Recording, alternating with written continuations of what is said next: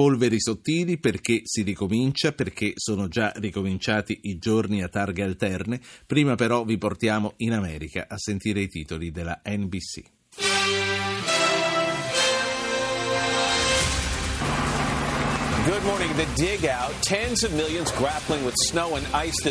Si spala, decine di milioni di persone affrontano ghiaccio e neve questa mattina dopo la storica bufera che si è abbattuta sulla costa est nel fine settimana. Washington DC, la capitale federale, è ancora chiusa, aeroporti bloccati con centinaia di voli cancellati anche oggi e i meteorologi dicono che ci potrebbe essere un'altra tempesta in arrivo questa settimana. Volava tutto per i vuoti d'aria, è stata un'esperienza drammatica. Feriti tra i passeggeri e il personale di bordo di un volo dell'American Airlines che da Miami volava verso Milano per turbulenze forti e improvvise, atterraggio d'emergenza in Canada. Si candiderà? L'ex sindaco di New York, Michael Bloomberg, potrebbe candidarsi alle presidenziali. Che cosa gli costerebbe entrare nella corsa? È troppo tardi? Dice Donald Trump. Sono contento se si candida. Francamente amo la competizione. Intanto i candidati arrivano in Iowa per il voto della prossima settimana. Tornano smog e alta pressione. I giorni della merra quest'anno non ci regalano come da tradizione il freddo e l'aria buona. A Roma oggi è ricominciato il blocco del traffico. In Valpadana la concentrazione dei PM10 sta già superando abbondantemente le soglie d'allarme. A Milano dall'inizio di gennaio sono già sei gli sforamenti. Il meteo prevede una nuova infilata di giorni decisamente miti come a dicembre. Saluto Nicola Pirrone che è direttore dell'Istituto Inquinamento Inquinamento Atmosferico del CNR. Buonasera Pirrone. Buonasera a voi tutti. E saluto anche il responsabile scientifico di Lega Ambiente che è Giorgio Zampetti. Buonasera anche a lei Zampetti. Buonasera, grazie dell'invito. Quanto durerà questa nuova ondata di alta pressione e di accumulo di polveri sottili, a quanto ne sappiamo, Pierrone? Beh, a quanto pare ne avremo per tutta la settimana e quindi ahimè ci ritroveremo a discutere, a commentare come abbiamo fatto a dicembre gli stessi problemi di concentrazione elevata perché le pressioni elevate impediscono il rimescolamento, c'è una stratificazione dell'atmosfera, quindi siamo alle solite, verrebbe da dire. No, no, ho capito, lei eh, dice si ricomincerà a parlarne come facevamo a dicembre, ma perché noi siamo abituati a smettere di parlarne appena piove, ma eh, se nessuno eh, si rimbocca le maniche siamo sempre da capo a 12. Come mai si corre ai ripari solo quando vengono superate le soglie d'allarme? O qualcosa si sta facendo eh, sotto sotto, Pierrone? Beh sì, diciamo qualcosa si è fatto, oh, purtroppo è troppo poco mi verrebbe da dire, perché poi i problemi di tipo strutturale, i trasporti ancora basati sulla combustione di combustibili fossili, eh, purtroppo non, non, ci sono quelle azioni decisive per decarbonizzare i trasporti, rendere i trasporti più sostenibili, meno impattanti e mettere le persone in condizione di utilizzare i mezzi pubblici che a loro volta devono essere anche loro stessi meno impattanti sì, e molto eh, spesso non è così. Lega Ambiente, Zampetti, lei che frequenta forse di più la politica, crede che siano state perse delle occasioni anche recentemente, anche con l'ultima legge di stabilità, per fare un passo avanti? Ma assolutamente sì, la legge di stabilità eh, ha messo dei fondi sulla mobilità sostenibile, sui, eh, su, sui trasporti ciclabili, per cui qualcosa ha fatto ma ancora molto molto poco, perché al tempo stesso sono anche molti fondi che si continuano a dare agli incentivi per l'autotrasporto su gomma piuttosto che quelli per la costruzione di nuove infrastrutture.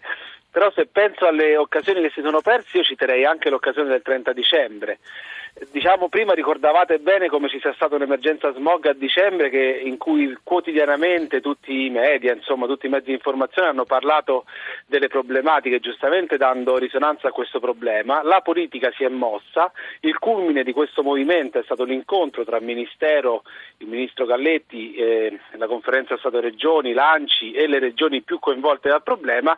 Tutto questo purtroppo ha partorito un accordo volontario con poche misure e ancora famoso decalogo.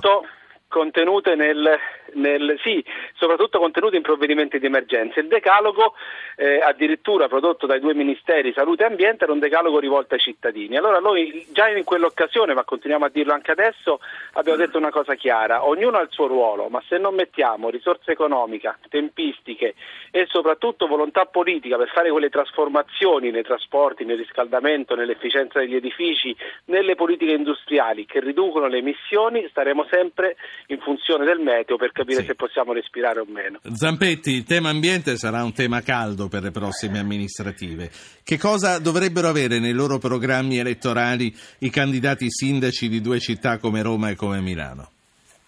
No, devono avere un'idea di futuro eh, importante. Oggi quando noi parliamo di mobilità sostenibile, quando noi parliamo di far sì che i cittadini non sentano il bisogno di comprarsi un'auto perché hanno già tutti i modi di muoversi, parliamo di una città moderna.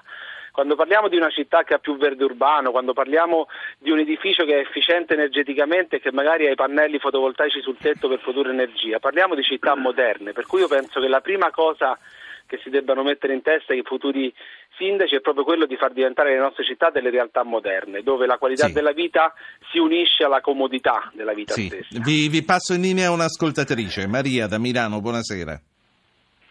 Buonasera a tutti. Eh, io penso che mm, parlando con varie persone eh, vedo che nessuno ha capito bene cosa vuol dire questo inquinamento.